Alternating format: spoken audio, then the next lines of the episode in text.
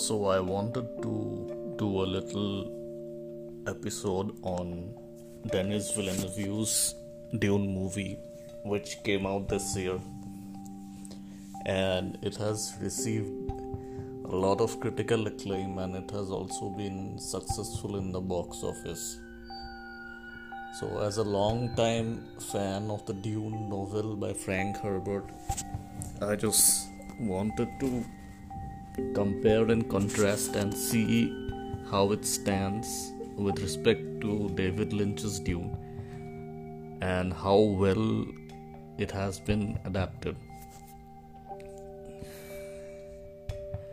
So, naturally, with a book like Dune, you cannot fit everything into a movie. Like, it is impossible to fit all that information in three to four hours. Like, even if you make it two parts, make it three parts, there will be a lot of stuff you'll have to leave out.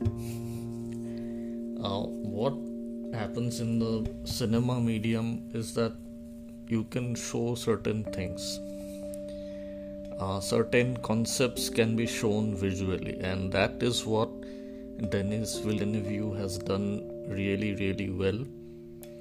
Uh, we are shown the water scarcity in Arrakis. We are shown that the Fremen are a religious uh, people who believe in prophecies who believe in the coming of the Messiah, we see their oppression under the Harkonnen rule. Um, so Villeneuve has definitely done a great job in visually showing us and not telling us uh, of how uh, things are under Harkonnen rule in Arrakis. So, for the book readers who are already aware, uh, who have read pages and pages of world building done by Frank Herbert, they're aware of the sandworms, they're aware of the water scarcity, they know how a still suit works, as in the function of a still suit, they know about the prophecies, they know how the Bene Gesserit go and implant superstitions in foreign planets so that their members are safe there in case of any emergency. Showing all this in a movie and that too uh, in two and a half hours is not a small feat. Uh, Villeneuve also leaves out quite a bit, which is inevitable. So I'd like to talk a little bit about the stuff that has been left out. Perhaps uh, one of the most important things that's been left out is the politics, the political system of the Imperium, or how the great houses, how the Emperor, how the Landsraad and the Spacing Guild and the Bene Gesserit interact with one another. So, in the book, it is shown that the emperor's power is balanced by the great houses. Uh, these are noble houses, also called the Landsraad, is what they're called, their council is called. So, these um, sort of like balance out the power of the emperor. And um, this aspect is missing in the movie. So, anyone watching it won't be aware that there are other houses and why the emperor would want to finish off House Atreides. This is uh, politics is one of the core aspects of the Dune experience.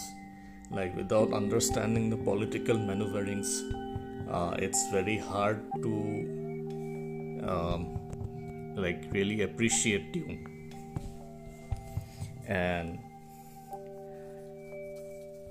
so there um, so um, so uh, Villeneuve has done a really good job of depicting the role of the Bene Gesserit. so like in a few critical scenes we figured out what they do how they make uh, ensure that certain bloodlines stay in power how they ensure the survival of certain genetic lines uh, the kind of behind the scenes manipulation that they're doing so this was like uh, well shown in a few key scenes and the other stuff that i feel has been kind of um, left out is uh, why the Atreides and Harkonnen rivalry started.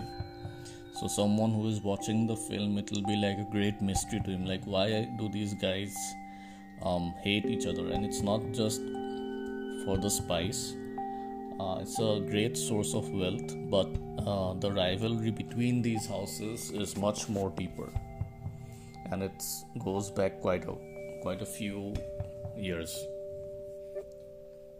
and there are other things also which uh, Villeneuve could have shown better. So we don't know uh, much about the Sardaukar. Uh, these are the elite troops of Emperor Shaddam. So we are just shown uh, they come, they sort of slaughter the other soldiers. Um, they're shown to be a superior fighting force but we don't get much backstory. So why are these super soldiers? Um, uh, these are kind of like the fanatic super soldiers. What are they? Um, uh, what are their motivations? So where do they come from? So yeah. So in the book, there are parts which describe this, and one more thing that I felt could have been shown better um, were the mentats themselves. So, um, so there is a expositionary part. Uh, Paul has a film book which explains about the native wildlife and the native people of Arrakis. He is watching like a video book which sort of projects uh, images, 3D holographs uh, from which he learns, but we never learn much about mentats. So, why are mentats there? So we see Gurney Halleck, we see Piter de Vries doing these complicated calculations in their minds without the aid of any paper. So why are they doing that? Why don't they have computers? Um, so that's another thing that's been missed out on. So these are very minor criticisms, of course. Like the movie is great, like it's does a great job of showing us uh, introducing us to the world of Dune. Um, another nitpick I have is perhaps um, there is not a lot of creativity shown in the costumes. Like the costumes of the soldiers, they sort of look like as if uh, they have been taken from a video game. So it's like the very generic, shiny sci fi aesthetic that we are all very familiar with. Um, again, this is a nitpick. Uh, doesn't take anything away from the enjoyment of the movie. Um, but still, as a book reader, it's something that I noticed. Uh, so in the next year or the year after that, we'll probably get the sequel. Uh, not the sequel, the part two of Dune. And I'm sure many of these things will be answered in the next part of Dune and I hope I get to watch it in IMAX again. So that's all in this episode. Um, maybe in the next few episodes, I'll be talking a little bit more about the Dune, uh, expanding a little bit on the world building. So, see you guys then.